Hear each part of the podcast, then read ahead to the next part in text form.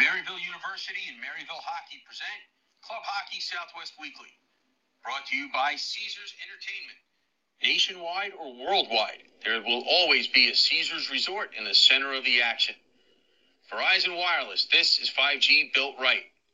By Jessie Rae's Barbecue in Las Vegas. Championship taste for lunch, dinner, or a pregame feast. Maryville University and Maryville Hockey. Big city lifestyle, small school feel, first class hockey experience. Behind the Mask and BehindTheMask.com for all of your hockey needs, on ice or in line. By OxyPow, our chemical free line of cleaning product gets the funk out of your equipment or office. By M Drive, presenting partner of What Drives You, M Drive for energy, stamina, recovery. By the University of Arizona. And by Summer Skates. Show off your team pride with shower shoes and koozies for the whole squad at icetimehockeysw.com slash partners and click on the Summer Skates banner. Maryville University and Maryville University Hockey Club Hockey Southwest Weekly is a part of the Icetime Hockey network. Here are your hosts, Scott Strandy and Stephen Marsh. All right. Well, welcome in, hockey fans, club hockey fans, as it may be. This is Club Hockey Southwest Weekly, presented by our friends at Maryville University, the Maryville University Saints. Scott Strandy joining you from Scottsdale, Arizona tonight. My co-host, Stephen Marsh, normally with me from beautiful Las Vegas, Nevada, is on assignment tonight. He's got uh, the coverage of the AHL Pacific Division Playoff Championship uh, round, which will feature the Henderson Silver Knights hosting the Bakersfield Condors. It starts tonight. Uh, there will be a best of three series, so you're going to have to win two games, and the second game would either be Thursday or Friday, depending on what happens with the uh, Vegas Golden Knights game tonight. So that's where Steven is. If you're looking for that familiar voice, he will be on assignment tonight.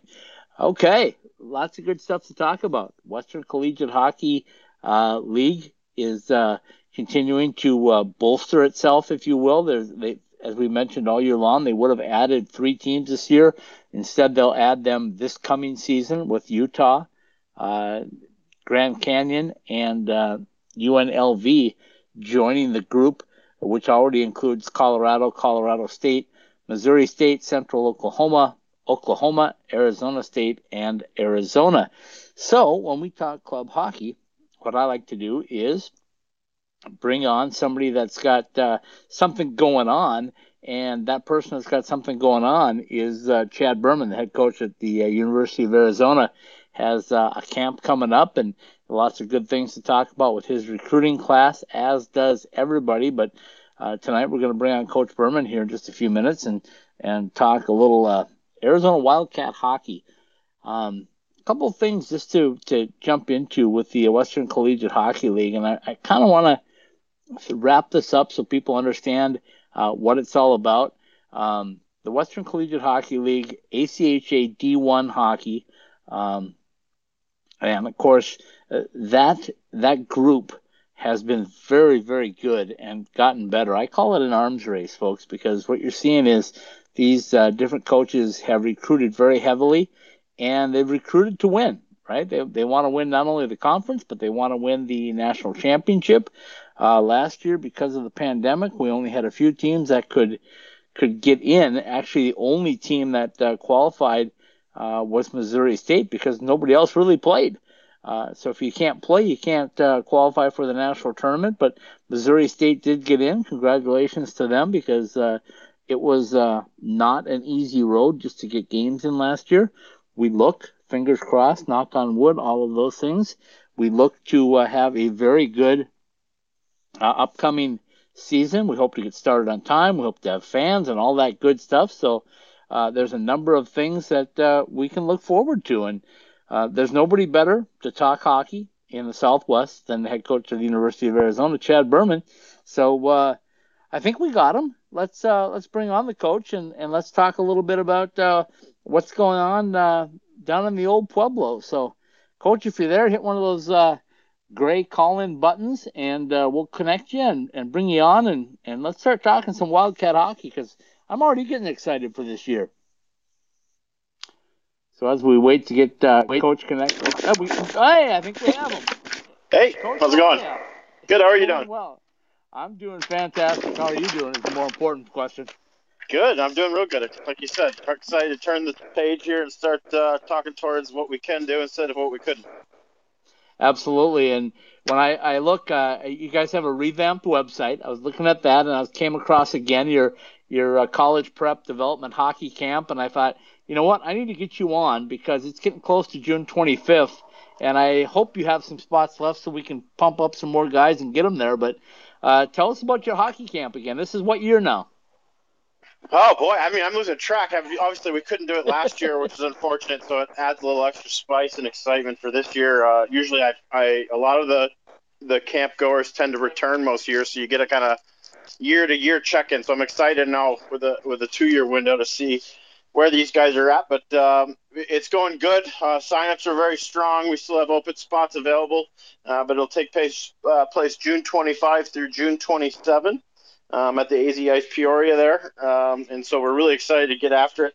Um, like I said, a lot of returning guys. So some of these guys had just started juniors, and I'm excited to, um, you know, a lot of them I'll follow online, but I'm excited to see uh, kind of the progress they made and the experience they had in juniors, and then the conversations that we have with these guys um, become different, right? And that's what I love about our camp is we try to customize it to each player's needs and where they're at um, and so I'm excited to hear about the experience of some of these guys and, and how junior hockey went this year, and then talking about okay, what do we want to accomplish next? But uh, it's a fun camp, you know, over five hours of ice. Um, what I try to do is, I've been to 100 camps myself growing up, and the one thing I didn't want to do is put together a camp that everybody has um, you want power skating, go to Laura Stamm. You know, the, you want stick handling, go to Turcotte. Um, everybody understands those things, and those are all great camps. But I don't, I don't want to do what they do. I'm not going to be Laura Stamm. I'm not going to be Turcotte. So, um, you know, I wanted to put a camp that was unique, that provided something different, and I, I really feel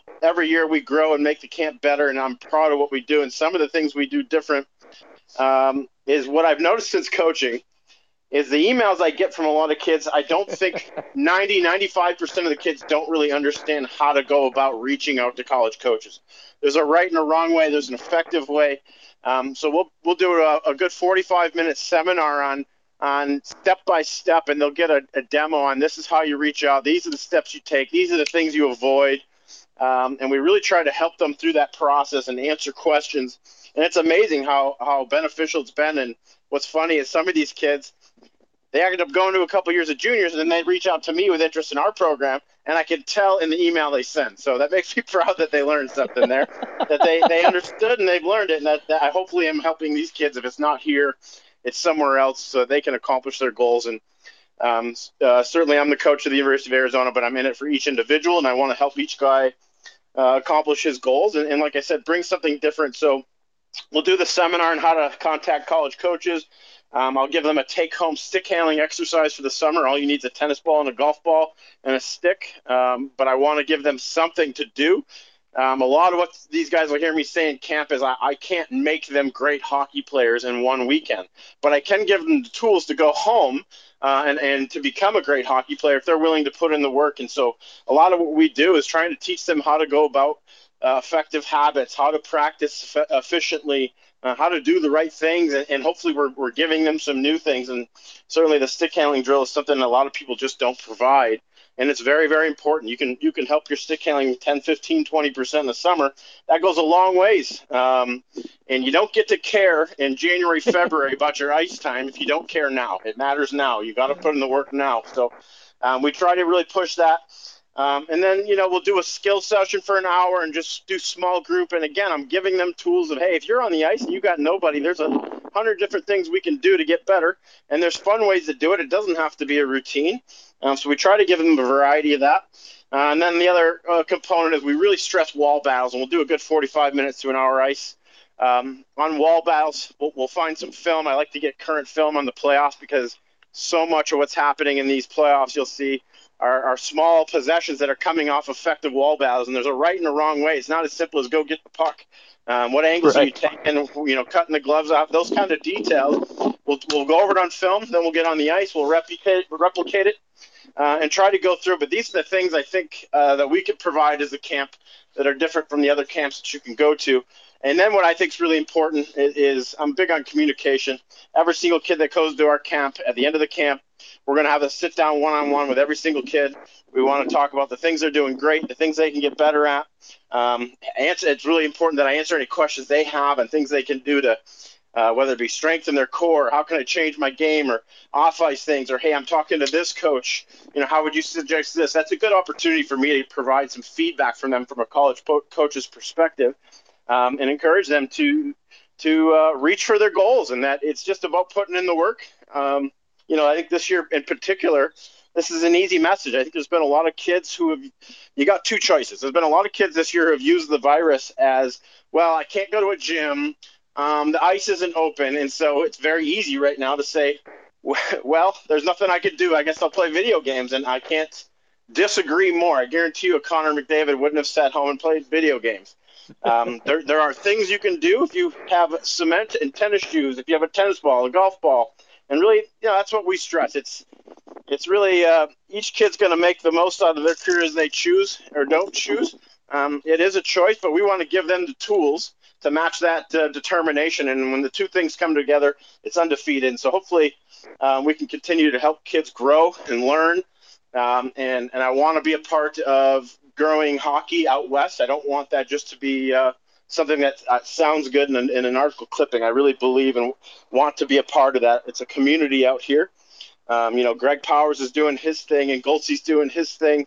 Um, I want to be a part of that. How can I help? How can I help grow the game? And so um, I always leave that camp feeling, you know, really invigorated and, and good about where hockey's at out here in the Southwest. Totally agree with you on all points. Um, you hit the first one pretty well. I was going to bring up three points to get you to talk on, and it was the 45 schedule... minutes ago. I don't even remember what it was. I talked so long. uh, no, but I was talking about Friday uh, when everybody comes in. Uh, they have their uh, sign in around three o'clock, three to four fifteen, uh, and then they get that immediate five fifteen to seven thirty. Uh, on ice skill development session and a little bit of a scrimmage. So you know Friday night um, kind of what you're dealing with, don't you? Well, yeah, and the, the skill session is just a great way to kind of get things moving. And then, um, obviously, if I'm going to give evaluation, I want to see more than than how, how well you skate in a circle or something like that. I want to see game situation. And so we try to find a good balance of here's some hands-on teaching, um, and then we really emphasize let's apply that into this scrimmage.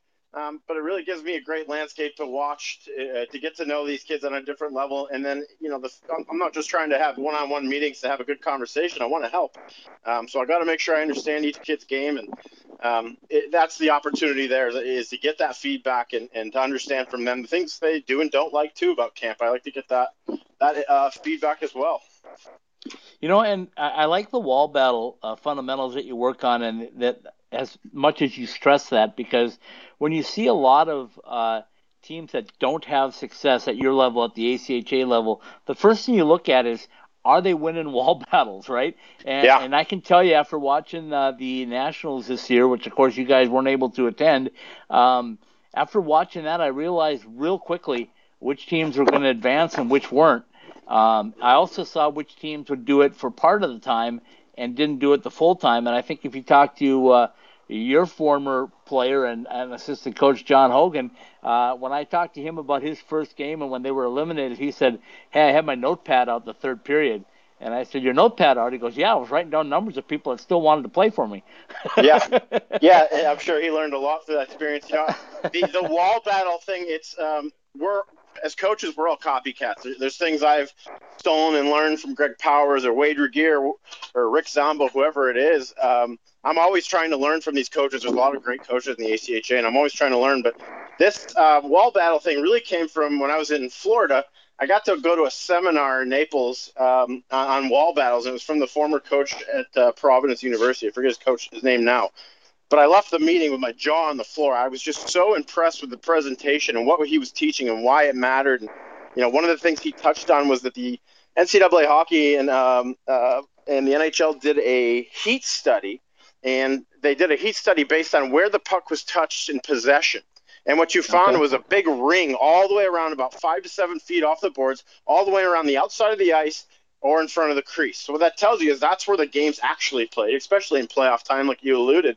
Um, so it really emphasizes you'd better be great on the wall. This is you're not going to get odd man rushes in in, uh, in the national tournament. The game's tight. It's it's about wall battles. So how do you how do you go about that? How are we winning battles? What's the technique? What's the objective? What are we trying to accomplish before we get into that that corner battle? Those are the things we really want to teach, and, and it was all because of that that meeting. And you know, we took the term from them, cut the gloves off, and stuff like that. Those are little details that add up.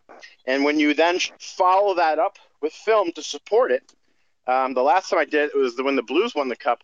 I showed, I think it was three one goal games and each game-winning goal came off of a wall battle to put themselves in a position to score. So it's it's one of those things that if you're not backing up the film, you're missing the whole uh, the point of it's. It looks good to see the puck on your stick and the red light come on, but how did we get there? And, and where's the game spent the most? And the, frankly, it's spent the, along the walls, it's spent in the trenches, it's spent in the crease. Um, so you better be good in those areas. So skill development's great. Um, you need to be able to buy time and space to make plays uh, and, and work on your edge work and your skating. But, uh, you know, at the end of the day, come March, everybody better be ready, ready to win some wall battles. Um, you know, uh, Wade, Wade Regier at Minot State's another good example. That team has great success come national tournament because they're excellent in the trenches. They're excellent in the, in the dirty areas. And, you know, we're all trying to figure out how to beat the Adrians and the Lindenwoods and the Minots. Um, you know, it's easy to take a playbook a little page out of their playbook, but you better thrive in those areas. And so, just another unique component we really try to emphasize to our guys.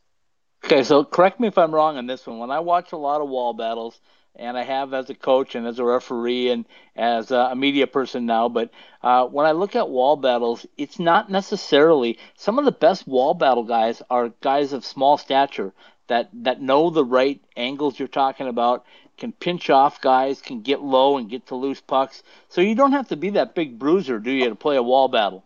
Yeah, not at all. I mean, it's about positioning. It's about um, you know putting your body in a position so that you're inside on them.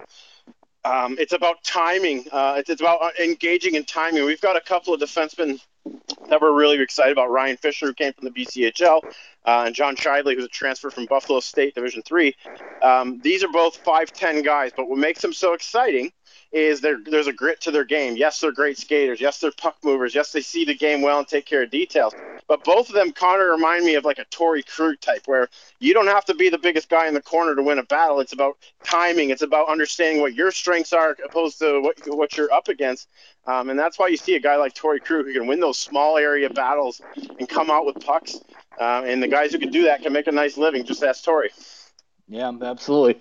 Okay, so so let me ask you this: We went through uh, what 16 months of pandemic, and at the beginning of it, it was a lot of gloom and doom, and then it kind of went this roller coaster ride over maybe we could play, maybe we couldn't, and it kind of rolled through the whole thing. And now I think we can comfortably say we're on the other side of it. So when you look back at that period of time as a hockey coach, as an ACHA hockey coach, um, as a guidance to, to your players, um, how much did you learn and what did you take away uh, from this past 16 months or so? Yeah, I mean, an awful lot. I mean, we should be we should be thankful and grateful for um, for the moments we have. I think I think it's important to it's an important reminder that the things you have in your life can be taken from you at any moment um, in a lot of different ways. So to, to live in the moment and be grateful for what you have.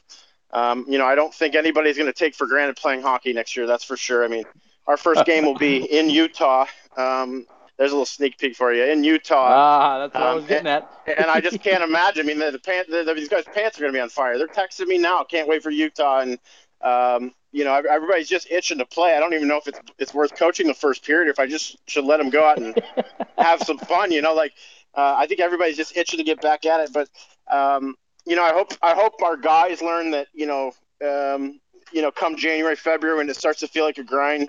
Um, you know, some guys want to, uh, you know, it gets a little tough to get to the rink and it's not as exciting. It starts to take a wear and tear in your body. I think it'll be a good reminder to say, look, we weren't even allowed to play this time last year. And I think it'll give everybody a bit of perspective. Um, but it's certainly, I've learned things about society, about people, about my players, uh, about myself. Um, and so let's see how everybody comes out of it, but certainly can't wait to start playing some hockey. You know, I say the month of May is usually the bittersweet month for for us in the media, and I'm sure for you as well. But you see these guys that have been in your program, you watch them graduate, you watch them move on to the to the real life, if you will. Um, but yet, that's a sweet part of it. But the bitter part of it is, is a guy like I, I saw Bailey Marshall, who looked really happy with his graduation and all that he got to do. Uh, but the bitter part of that is, is you know that kid deserved another shot, along with your other seniors. They deserved another shot to win a national championship, and for them to collect themselves and move on, I think that tells a lot about just their personalities. Yeah, um, you know Bailey, especially in particular. I mean, he's just the kid will go down as a legend in our program. Um, it was very tough to uh, for him, for me in particular, to pass the news to him. Even though I was talking to the whole team, I felt like I was talking to him because I knew I was closing um, the book on a, you know, not me, but the situation was closing the book on uh, a really, a really impressive career back to the North American Hockey League in Division Three at Aurora and UCO, and, and certainly with us. Um, he was a leader. He was a, a, a great person. I, am not, not, like he's passed away. I don't want. I don't mean to talk about him like that. Uh, he still is, and he's still around in Tucson. And um, I think the more your alumni hang around and want to be a part of this and are sending you texts and are engaged, that's a good sign for the healthier culture in your program. That means they're engaged. Um, you know, we, have got some guys like Manny now still in town up there. Um, there were some guys, oddly, from the year before who still had some classes to finish up that had just graduated in, in Larson and Decker and Plumoff. And um, jokingly, I sent to Larson, I said, congrats on graduating. I said, this might be our biggest accomplishment of our hockey program, right? So um, what's cool is these relationships continue. Uh, this bond continues when you, when you wear the A, when you step out in the TCC. It's just a special fraternity. I don't care if you played now or 25 years ago. Um, that's what brings us together, and that's what makes us special. And it's hard to explain the experience you get playing at this university, weaving in and out of palm trees to practice to play against four or five thousand fans, and you're getting one of the best degrees in the country. Um, I'm as jealous as anybody of these kids. So um, it certainly was hard. I think um, I'm looking forward to the challenge of having a younger team next year and the opportunity. Uh, I think we got a lot of guys coming in hungry. I got a lot of returning players that are really key core guys and um, uh, that we pretty much established. Yeah, they're coming back, and, and they're they're all going to be important pieces for us. So I really like the blend of the roster, the the excitement of the youth coming into the roster, and the talent that they're going to bring to further feed our identity and our culture. And um, just can't wait to see how it stacks up. I'm sure everybody's just itching to play each other. You know, uh, a little over a year ago, uh, we were hyping up and getting really excited about the new, the three new teams entering the WCHL and I've had a chance to talk to a lot of coaches now over the last uh, year or so, and the commissioner Chris Perry, and uh, different people, and and they all think um, that the WCHL might be coming, if not the best, one of the top three conferences in all of ACHA D1 hockey. And I know you've been building a program to uh, to win a national championship. But but how much do you think playing uh, the teams in the WCHL next year or this coming season are are going to help you prepare for a national tournament? Yeah, absolutely. I think it matters, um, and I think you're spot on. I, I've always I feel like I've always been balanced and fair in that assessment. I came from uh, the CSCHL with the Lindenwood, Ohio, RMU, that um, Iowa State, Illinois, and to me, I've always been fair. That's been the best conference in the ACHA for quite some time now. Um, and we've been trying to push to be one of the teams to make um, this conference better so that we could do our part to help push us beyond it. Um, I really believe that that t- transfer of power is in the process now. Um, and, and, you know, it's going to be up to us as a conference to prove it. But I think you're spot on. I, I truly believe this is the toughest conference in the ACHA now. Um, and I think there's some things going on that people aren't aware of. I just happen to be a, a hockey junkie, you know, and so I'm pretty aware of what everybody's doing. But when you think about adding, um, you know, ASU is going to continue to get better. That's a good team. Um, they're going to continue to get better. They're going to add more talent around the already talented group. Um, and so we know they're going to be a challenge. I look at UNLV joining the, uh, the conference here. We haven't really gotten to do that yet because we've been waiting for this stuff to, to clear up. But that's a high quality team. They're as talented, fast, and physical as any team we play. We have a blast playing that team. It's always really competitive. Um, and I'll be honest with you, um, there is a team right now that is flying under the radar, and it's local. Grand Canyon's had a very impressive recruiting class, and I'm, I'm ecstatic. I'm ecstatic for Danny Roy and GCU because that's what we want. We want the you know the rising tide to raise all ships. We want Grand Canyon to continue to improve.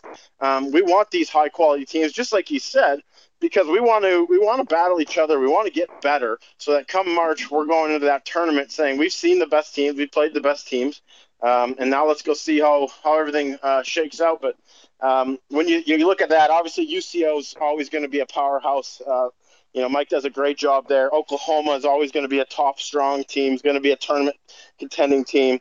Um, I think the not only the the depth of talent and the uh, the the high end skill and grit of these teams, but we get to go to some pretty cool places when you play here. We're going to Colorado. We're going to Salt Lake City. Um, you know, we're going to Phoenix. We're going. We're going to all these places to play hockey. Obviously, Vegas, where I have a headache for 48 hours and nobody leaves my sight. You know, stuff like that. so, I think I think there's a unique component that makes our conference special, and I and I really believe that every program's doing their best to elevate. And I'm excited to see. Um, you know, I, I, obviously we're we're going for our third straight conference championship. This may be the hardest one ever for us to win. Um, and we got some new guys coming in, and we're we're just ecstatic for that challenge. I mean, we know we got a bit of a bullseye on us, and we love that. We embrace that, um, and so we're we're really excited about the the new challenge this year, especially internally in the conference.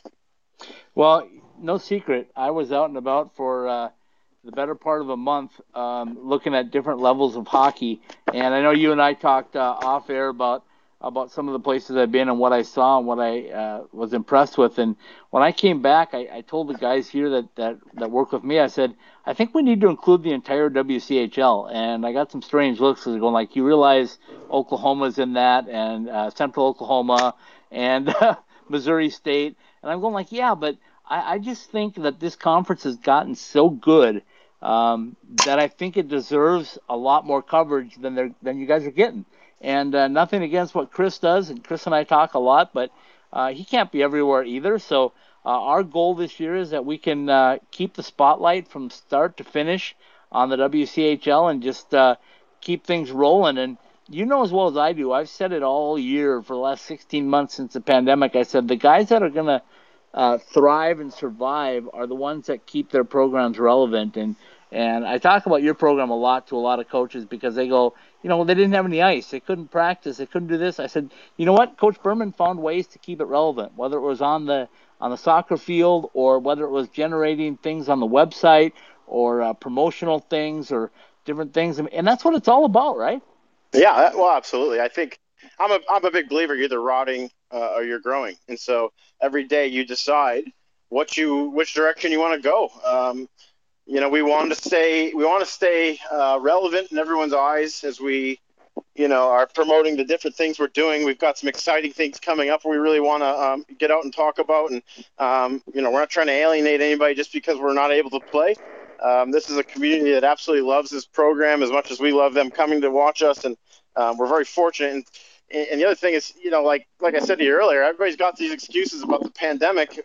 I can't sit here and stress to my players, which we will do from day one, that we focus on the things that we can control. I can't sit there and say that and say, well, who cares what you do? Um, you know, would I do things different through the pandemic? Maybe. Yeah, I might have done a couple things different, but it was really it was an interesting balancing act. We did some we did a stretch of team activities, and then I thought there was a stretch where probably wasn't necessary. So we tried to have a good balance. Um, it, it, got to be tough when there wasn't a light at the end of the tunnel, and so we tried to kind of I think when you have great leadership like we do, um, I'm fortunate to have very honest conversations with with my captain and Cusinelli, and um, and it's and I'm very I think really that's the root of it. I'm very fortunate to have those conversations because we we can have discussions. What's best for the team now, then moving forward, what's the plan? And we always seem to be able to come out on the same page and feel confident that we're doing the right thing. And um, certainly that comes from from the quality of leadership we have.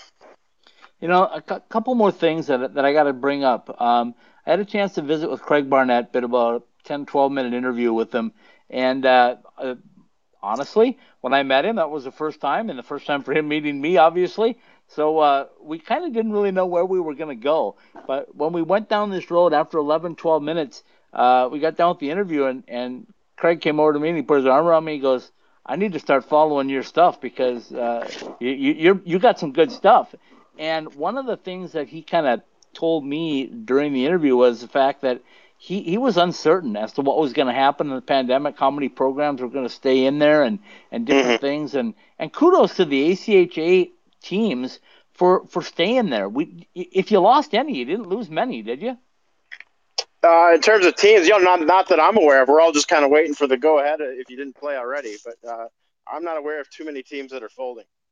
Okay, so so let me ask you this. I mean, we just heard of RMU, which I know you're yeah. you're uh, familiar with. They they just dropped their men's and women's NCAA program, yep. and uh, and University of Huntsville uh, raised money to be sustainable for ten years, and then immediately came out and said we don't have a conference, so we're going to suspend this season, and and we talked to the guys up on uh, in Alaska about their struggles to, to fundraise, and and now they're close to resurging and bringing their team back. But um, I'm confused. I'm confused in the hockey world as to I, I know it's a, a business and it's a dollars and cents type thing, but goodness gracious, when you work that hard to get your programs and you get through the pandemic, I mean, don't these these guys, these kids, uh, deserve a shot to, to play hockey? And shouldn't things like not having a conference affiliation go away? Because Coach Powers has got 20 games at home out of a 36 game schedule as an independent. So, you know, without getting too crazy, who's dropping the ball in that end of it? Yeah, I think it, I mean passion is always the starting point. So you've got to be passionate enough about your program to put in to, to, to want to plan ahead. And I think like anything in life, you better be prepared for change. I think people who struggle with change are the people who struggle um, through life the most. And quite frankly, their change is inevitable. Um, it's it's it's a guarantee, in fact. So if you can't prepare the, uh, and anticipate change, I think you're going to be in trouble. And I'm not saying that's the issue here with RMU or anybody who had looked to fold, but you'd like to believe that uh, these things are preventable. Um, there can be some pre-planning and, and, an execution and adjustments and rewriting and get back at it. And if you're determined enough, you can find a way. Uh, I certainly sympathize with those kids. I hope they got enough of a heads up. I bet I bet they would have liked to known a year ago, so they weren't waiting around for a year. So I feel really bad Boy, for, for those sure. kids. Um, uh, but uh, um, I guess uh, I guess we'll have to see where those kids go and if they like the desert enough. I love it. I love it. Uh, so uh, we had Rico Blasi on, the new head coach at St. Thomas, and yep. uh, I talked to him about that. And one of the things we wanted to visit on was uh, you're in a different situation because you're NCAA Division three. You're making a move up to NCAA Division one. So of course the long arm of the NCAA gets involved, and they say, no, you can't go to a national championship for four years or five years or whatever. So I asked Rico. I said, how how are you going to recruit kids based on that? And he said, listen, uh, we can still win a conference championship, and anytime that you can win a trophy at any level, um, you, you bring guys in that can do that.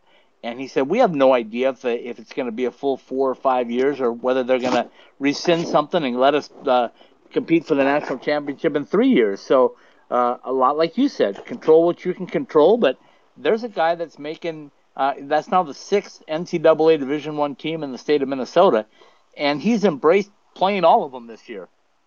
Yeah, for sure. Enrico's uh, obviously a veteran guy who's been around this league for a long time, been an excellent coach. Um, you know, I think, quite honestly, let me just provide the optimism of the other side of that that I see. I don't know if you're starting a new Division One program, um, whether whether it be St. Thomas, uh, Long Island, or Lindenwood.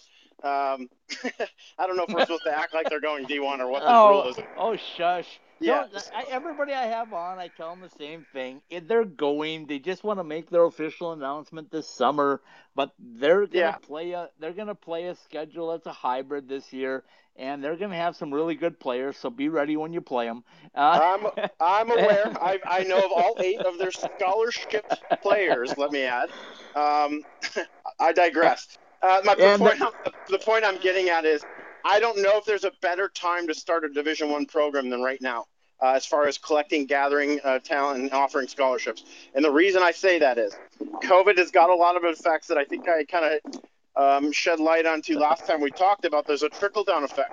Um, Yes. Rumor has it there's hundreds of kids in the transfer portal. You got a lot of kids who didn't have to graduate that get a fifth year option.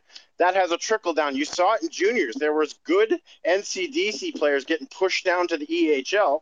Um, and we've got one of those really good players in our recruiting. Um, what I'm getting at is you've got a lot of really good hockey players in June and July here who are going to be looking for homes. And if you're a brand new Division One team, you're going to have access to kids you might not have in the past.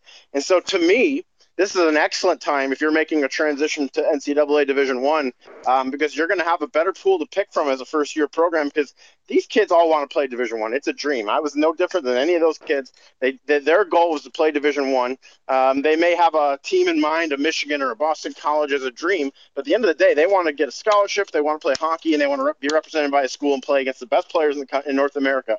You know, and they're going to get that opportunity uh, because those opportunities are opening up.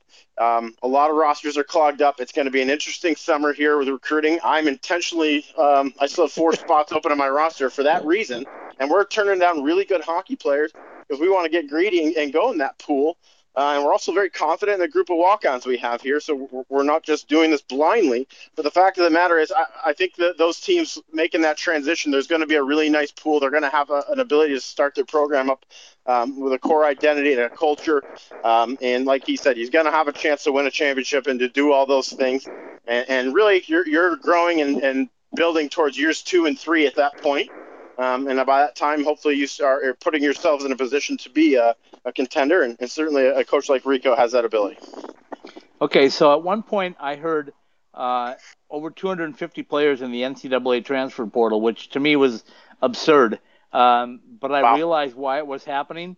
I know it's slowed down a lot. I've talked to a lot of different people over the last month or so, and they said, you know, most teams have filled out their roster. I know Coach Powers has got his done, and North Dakota's pretty much done with theirs, and you know, all the big names uh, you'd expect uh, have their sure. uh, their guys. Pick of the litter. But yeah, and and I I think about those guys that didn't get a spot now. Um, what do they do, right? Do they look to uh, to go ACHA D1 just to to play some. And, and so when I was thinking about that, Chad, I had Elijah Barriga on from that played a year at UNLV and then got a scholarship to AIC and now is a, yep. a mainstay with AIC. So when I had Elijah on, I said, uh, "Tell me about what happened," because I thought I knew, but I wasn't sure. And he said, "Well, to be honest with you, he said I needed an extra credit to get into AIC." So uh, I thought the best option for me was to go to UNLV and play and uh, pleasantly surprised that his development didn't wasn't stagnant, but actually improved uh, that year. So, is that something that you see could happen down the next three, four years because of this group of players that uh, are maybe outgrown juniors and, and have to find a place to play, or is that kind of just a pipe dream? Um, I, I, I don't think that's crazy. I think that's what's going to happen, and uh, I, I, I, in fact, I, I'm anticipating it. I, I'm not leaving four spots open because I like to say no to kids. That's for sure.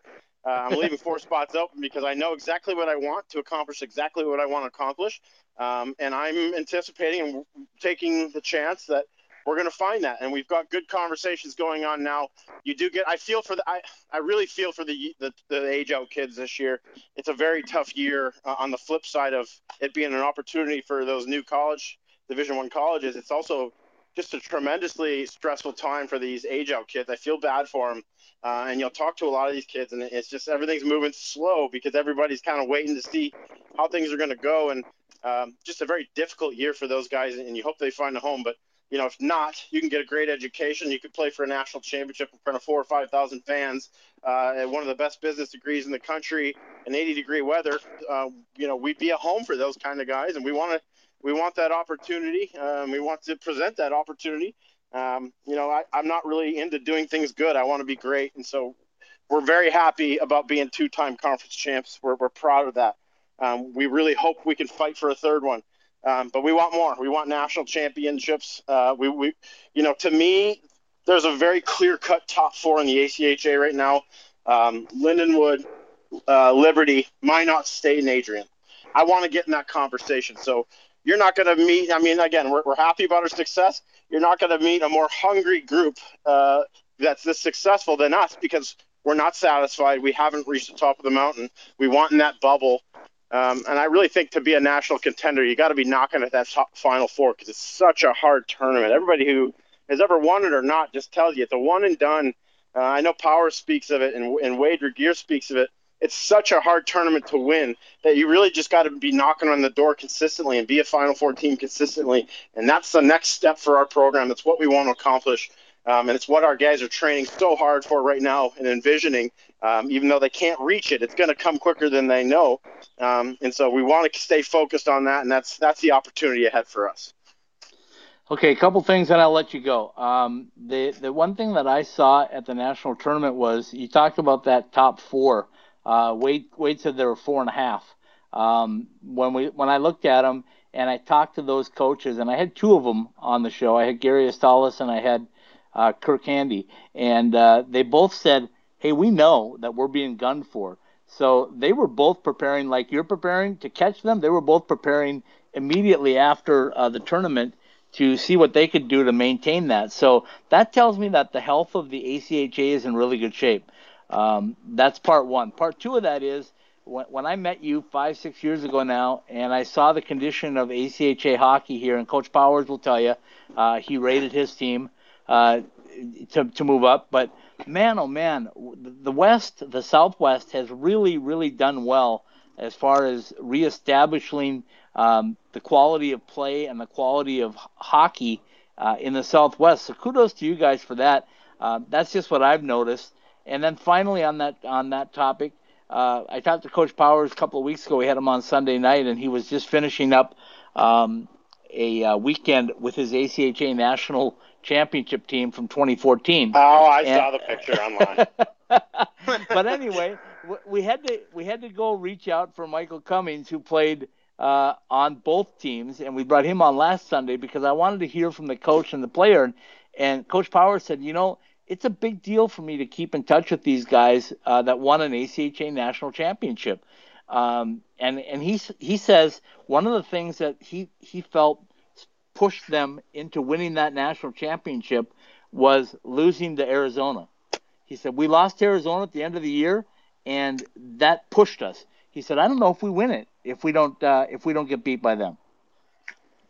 Yeah, no question. I mean, I I got a thick bulletin board right now. There there are some things that I'll keep to myself being said around town, um, and it's very motivating to me. So I I think um, if you're a competitor, you know, you want more, you want growth, you want to continue to reach higher, and that's really how I feel about our program and where we're at. And um, you know, I saw the picture with Greg. It's good to see that they could get together. Obviously, that's always going to be a bitter one for me, but um, I think what that that really goes to show you is one of the one of the greatest things I've I've learned is talking to all these coaches. Like you hear these things everywhere, but Coach Parker out of Boston University um, had said players don't care what you know until they know that you care. Um, right. That's that's why Greg's a good coach. He cares about his players. He cares about them as people. There are good coaches. Again, I study a lot of coaches in the ACHA. There are good coaches in our league that lack that and maybe underachieve because of that. Um, you know, like you, you got to care about the kid, the person first. Um, and so you see pictures. It's um, I, I enjoy seeing that. that. That means he cares, and, and that's a good thing. It's no wonder he's had so so much success. But um, you know, the recruiting and the game going on. I'm you know I'm aware of everybody. Like Adrian's and a really impressive team. They're not losing much, and I know of six players they're adding that are really impressive. You, everybody better be gearing up and doing the same with their program. Lindenwood's gearing up, you know, watching their recruiting class. It's very impressive. Um, so it's not the time to get comfortable or, or anything like that. We'd better get to work. Um, um, you know, it looks like we, we may be able to go and play Minot State this year, and it's important for my program we do because I think there's a lot of excitement about what we've done and are doing. Um, but the fact of the matter is, there's another sh- big shelf in front of us, um, and I want them to see it. Uh, and so if we're going to get there, we've got to we've got to fail at it a little bit to get there. Um, you've got to understand what you aren't doing that's not good enough, and that's what, when you hear teams and programs and coaches say it's about learning how to win. You got to put yourself out there to learn how to win. You've got to go through failure and to me, that's what life's about: is, is you're going to fail, you're going to have change. Um, how do you handle it? It's never about what happens to you; it's about how you handle what happens to you. So yeah, let's go up to the North Pole and, and Minot State up there, and um, let's try to play try to do it in October if you could. Yeah, well, apparently dates only work this way to make it. You know, our kids haven't seen snow, I guess, so it's an opportunity there. So, uh, but we want to go out there and we want, I want my guys to struggle. I, I mean, when we practice, it's my job to put them in a position to fail. I want them to to work through failure. Um, you know, it's going to be a momentum game come March, come national tournament. Nobody's going to feel sorry for you if you don't get a call or if your, things aren't going your way or momentum swings. You better be able to handle that kind of adversity. Um, being talented is great, but it's certainly not enough. Uh, and so those are the those are the situations we want to put our guys in. And um, and, and I know that's basically a roundabout way. That's what Greg's saying is that it took a you know an upset against uh, our program, which I wasn't here for. Sean was on the bench for that, uh, but it maybe took something like that for them to to wake up and really reflect on themselves. Um, I'll give you another obscure example. There are times in our game I don't like what we're doing, but Churro or Bib will be standing on their head, and it's like they're making it, they're not making them feel that pain. And so it's my job in film to make them feel that pain um, so that we learn from it and so that we're not okay with it. When you have goaltending as good as we do, and now we're adding another kid in Rhett Kimmel, all, we're going to have three really good goaltenders next year. Um, you know, when you when you have that, sometimes that can be the kiss of death. Is yeah, we won two to one, but we gave six odd man rushes. How does this happen? You know, so um, that's not sustainable. So it, it's all. I, I, really am a big believer in, in learning through failure and and embracing, but not accepting failure. That is the most important thing. Um, I want my guys to be upset. Uh, let's learn from it. Let's grow, and that's really a big mentality of ours in, in the room. Okay, final thing. Uh, I was up in and watched the AHL playoffs, the playing games in Irvine last week, and I came back and watched uh, the uh, Henderson Silver Knights practice the other day. And, and one of the things I thought that was really cool was there, there's three games left in the season. At the AHL level this year, I don't know how familiar you are with what happened, but they took a 48% pay cut because of the reduction of games. And they're playing the Pacific Division Championships or playoffs uh, for no additional pay. Um, and I'm watching the Henderson practice the other day, and they closed it out, Chad, with uh, uh, with the center circle drill where they put the two goals in uh, right at the edges of the Tampa circle. Bay two on one drill. Yep. Yeah, and they and they they ran that drill, and you would have thought you were looking at uh, kids in midgets or squirts or peewees or something because they were so enthusiastic, and I'm going like, listen, you guys are pros. You played this long, and you're playing for the love of the game. So God bless those guys and, and hope that you guys continue to make it that much fun that guys want to do it even at that level because there's only three games left. You know, I mean, uh, it might be time to, to call it in, but uh, I was so proud of Manny uh, Viveiros for, for putting that drill in there because he didn't let the guys slack off even though there was only three games left in the season.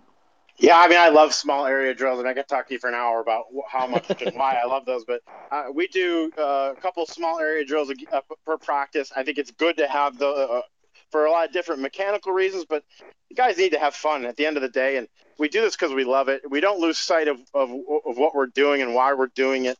Um, you know, these kids are paying dues and, and, and paying a lot for school and going to school and um, choosing not to go out at nights where the rest of the college probably is, but choosing not to because they're they want to be a part of something bigger themselves. They want to be successful. Um, you know, it, that's all part of it. There's a sacrifice to this. So if you don't love what you're doing, you should not be doing this. Um, and it's really what we try to create at our program. Um, you know, when I tell my guys, when you everybody is you know, we're, we always talk about a lot about this about how everybody is going through different things. Be considerate of that when you're talking to somebody you may like, not like, uh, don't know, maybe you do, but everybody's going through things and, and, and be understanding of that. But when you come to the rink, our culture is established by this is your sanctuary. This is your release from the the pressures or stress or frustration of school, your girlfriend, your parents yelling at you, your teacher, uh, maybe a, a, just whatever's going on in your life, that all is checked at the door. And when you come to our place, our guys are playing ping pong in the locker room. They're embracing their time together. Um, they're preparing for practice. We're talking about our opponent for the weekend. If it's Monday or Tuesday, we're already dialed into what what, what the task at hand is, um, and all that stuff for an hour and a half on the ice, an hour before while we're sitting there you know, for a couple hours a day, all that stuff can go out. And this is their release. This is their time to have fun and to do what they love. Um, and, and, we don't lose sight of the fact that you've got to enjoy what we're doing. So there's a balance to that. Yes, we work hard. Uh, we work hard. We play hard. We, uh, you know, we want to accomplish big things though. So if, that's the kind of commitment it requires. At the end of the day, we're all here because we love the game. You got to have fun doing it. Um, and so it's, it's all, it does no surprise to me um, and kudos to those guys. I mean, we, we, all we're all competitors, right? We're not getting paid, yeah. so what? I want my name on that cup, right? Who cares? You can't pay me enough to put my name in that cup. So um, I, I just uh, what I've always appreciated about our game is I think our culture as a hockey as a sport is just a little more special than other sports. Maybe that's bias. I just I just think we're a little more um, centered into to the passion of the game and playing for the game and, and, and just a great collection of people. It really makes me proud for this sport to be what uh, what engages me and my son and, and et cetera. And um, I just I enjoy being around it, and that's why I'm not out there getting a real paycheck like the rest of y'all. well, oh, don't don't put y'all in me in that. Yeah. but uh, but um, yeah, if it's biased, I'm as biased as you are uh, as well. Um, so when do we get the full schedule? How soon is that going to be out? Because I'm dying to see it. Yeah, I'm hoping in the next uh, few weeks to a month or so. Um, we're we're kind okay. of dotting our I's and, and just finishing times. We're honestly we're waiting for the Roadrunners to establish uh, their game so that we can make sure and avoid as much conflict there as possible and try to work together to uh, to work together. Um, and so we're hoping to come out with that soon, uh, and then not soon after, not too far after that, we should have a full promotional schedule. Um, and we're excited to, to, launch some new things, some new ideas, and to build off of old ideas. The pink, the rink, the pucks and paws, uh, all the things that people love when they come to a Wildcat hockey game. Uh, we're excited to get that uh, information out there. And like I said at the beginning of this call, it's just nice to. Uh, as soon as that national championship was won, for me it was relieving because it was we don't have to talk about this season anymore. Let's start right. talking about next year and what we want to do. And I can sense that excitement through my players, and, and I know uh, our staff and, and, our administration, everybody's just really excited to get back after it. And we're really uh, looking forward to representing the university, the ACHA, and beyond. Okay, so the opening night uh, is going to be on the road. Is that fair? Yeah, in we'll Utah? be out in Utah. Yep. Okay, so so people will know a couple of names. They'll know a Macaulay name on your roster. And yep. you'll, you I don't know if you're familiar, but they'll know of a Langenbrunner name on the Utah roster. Oh, it's Langenbrunner's over there. I didn't know you had a kid over there. yeah, well, freshman. A, NHL alumni battle so. going on here. Yeah, there you go. So I thought I'd just throw out there as a little tease. Uh, final thing on your hockey camp. How can people get a hold of you? I'm looking at it on your website, but obviously uh, there's other ways to reach you. I'm sure. Yeah, absolutely. Uh, you can email me at Chad Berman, C H A D B E R M A N at arizona.edu. Um, you can also go to the website, arizonawildcathockey.org, uh, and you can see my pretty little picture in the corner there. And if you click on that, um, it'll take you directly to a questionnaire, how to pay, um, kind of talks in a little more detail about the, the itinerary and, and what, what you'll get out of the camp. And um, like I said, I'm really excited to see. We've got a great sign up now. So if you want to get in that camp, make sure you uh, reach out uh, as quick as you can here because it's filling up quick and uh, it's going to be a lot of fun. And it's going to be fun just to, honestly, that'll be the first time I've touched the ice in a year and a half. So I'm a, I'm a little nervous. I, maybe I'll have Bailey Marshall demonstrate or something again. I don't know. Uh, well, the last time I saw you out there, you weren't feeling the best. And no, yeah, I was four days weekend, out. So. I was four days out of a hospital and I lost 30 pounds. And so, yeah, I, I, uh, I was laughing about that. Uh, I actually drove up to Peoria yesterday to hang some posters and I looked out at the ice and I was like, geez, last time I was here, it was a tough go. But, uh, um, can't wait to, to see the, the returning players. Excited to see some new players and, and, and continue to build on that. And hopefully, we're a part of something special out here, Wes. All right. Well, I look forward to uh, to seeing you. I'll get out there one of those days to uh, to see you guys and uh, send me one of those Wildcat T-shirts. I think mine's getting wore out now. So you you know it. Actually, we're not doing shirts this year, but I do oh. have one for you. I do have shirts for you though. I have some leftovers, so I got some for you. okay. okay. All right. Sounds good, Chad. Uh, have a good rest of the summer. We'll look forward to seeing you in what uh, just over a month, I guess, uh, over at AZ Ice Peoria. So thanks for spending time as always, and uh, uh, bear down. Absolutely, appreciate the time. Thank you. Absolutely, that's Chad Berman, the head coach of the uh, Arizona Wildcats, talking a little hockey with us t- tonight on the Club Hockey Southwest Weekly. As I mentioned earlier, my co-host Stephen Marsh is uh, on assignment for us right now, getting prepared to watch an AHL game uh, up in uh, in, in uh, Vegas at the at the big ring, T-Mobile Arena. So let's take a quick break. We'll come back and we'll wrap up another uh, episode of Club Hockey Southwest Weekly. Your hometown hockey team, your Western Collegiate Hockey League champions your Arizona Wildcats. Tickets for Arizona hockey are now on sale. Support your Wildcats as they battle ASU for another Cactus Cup championship and more at the Tucson Arena. Your hockey team, your Arizona Wildcats. Call 791-4101 for tickets now.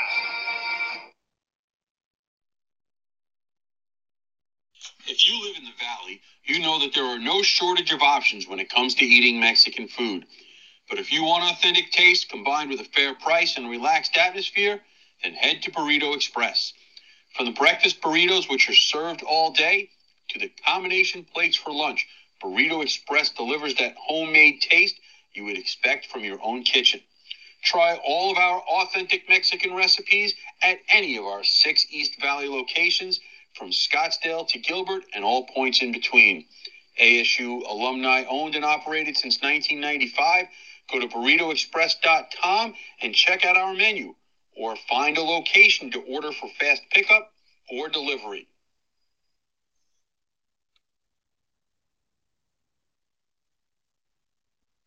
Ask any hockey player in the desert southwest, and they'll all tell you the same thing. We love going to the rink in sandals. Now you can show off your game in style with summer skates. Officially licensed summer skates are comfortable, washable, and can be designed to show off your fandom. Phil Kessel your guy? Big William Karlsson fan? Or is Auston Matthews the man? Have your summer skates designed to show off your favorite NHL player or shout out your own game with your own number. Team discounts and customization available too for groups of 12 or more. Thirsty after getting off the ice? Our new koozies are perfect for keeping that cold one cold in the desert heat. Comfortable and durable, show up to the rink in style. An authorized retailer of summer skates, you can purchase yours through our website at icetimehockeysw.com.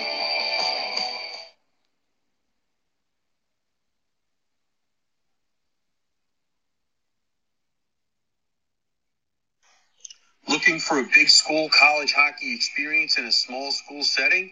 Then Maryville University could be for you. Playing in the brand new 2,000 seat Maryville University Hockey Center, the Saints enjoy a first class athletic experience as the men compete against ACHA powers such as Lindenwood, Central Oklahoma, and Missouri State. This year, the D1 men's team will start their third season of competition, adding an ACHA D2 men's team as well as a new ACHA D1 women's team. All three teams will call this two sheet 84,000 square foot arena home and give any player a varsity level feel. Located in the suburbs of St. Louis, Maryville is the second fastest growing private university in the country and offers both a world class education and a first class athletic experience. For more, go to MaryvilleSaints.com.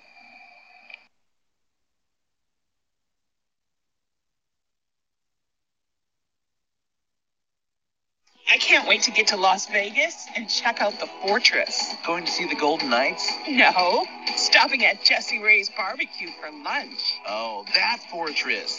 That combination of brisket, hot links, fries, mac and cheese, surrounded by a fence of ribs? I'm in. Exactly. Jessie Rae's Barbecue, located at 5611 South Valley View Boulevard, right behind the Mandalay Bay Hotel. Check out their pulled pork, smoked chicken, or the fall off the bone baby back ribs. Jessie Rae's Barbecue has been voted the best barbecue in Las Vegas two years running.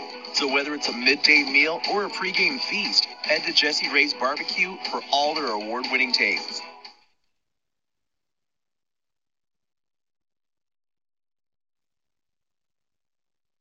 UNLV Rebel Hockey, located in fabulous Las Vegas, Nevada, is proud to partner with Icetime Hockey Southwest. As a premier ACHA Division I university, UNLV offers a unique chance to play college hockey. Experience a pro setting in Hockey Mad Las Vegas while you earn your degree in any of our over 300 majors in one of the world's destination cities. If this sounds right for you, then visit us at rebelhockey.com to get your future started today.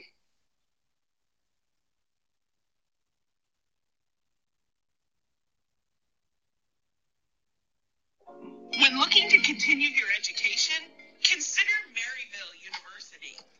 Located in the St. Louis suburbs and with small class sizes, Maryville is the second fastest growing private university in the country.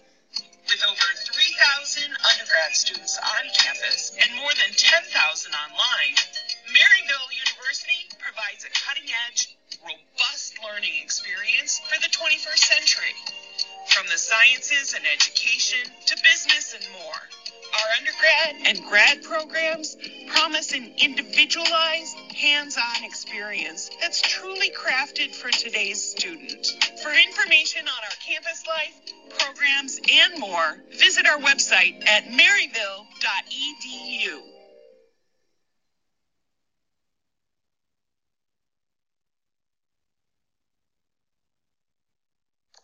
You're listening to Club Hockey Southwest Weekly. All right, we're back. Club Hockey Southwest Weekly. Scott Strandy joining you from beautiful Scottsdale, Arizona tonight. My co-host Stephen Marsh on assignment for us, covering the AHL uh, Pacific Division Playoff Championship Series between the Bakersfield Condors and the Henderson Silver Knights up at beautiful T-Mobile Arena in Las Vegas. So we uh, thank Stephen for for taking the time out and uh, getting out there to do that for us. Um, my thanks tonight to head coach at the University of Arizona, Chad Berman, for joining us. He's got a great college prep slash development hockey camp coming up June 25th through the 27th at AZ Ice Peoria. Ours a strong program at uh, the University of Arizona, despite the fact that they don't get ice nearly as often as a lot of other teams in the uh, ACHA. So, uh, congratulations to Coach Berman for staying relevant, getting things rolling. Get to the website, uh, ArizonaWildcatHockey.org uh, to uh, sign up for the camp. He does have some spots left, and and join everybody up at AZ Ice Peoria for uh, a great camp Friday night through Sunday morning um, into Sunday afternoon. And uh, I think it'll be a lot of fun. It's uh, I've been up there several times when he's had the camp, and it's uh, always a lot of fun and a lot of great talent. So sign up if you want to go up there and watch. I'm sure he'll let you come and and spectate as well. Um, and that does it for tonight. So we'll say goodnight with the little Roger Clyne and the Peacemakers De Niro. And uh, wish you all to come back next Wednesday when we'll be talking more club hockey here on Club Hockey Southwest Weekly. Good night, everybody.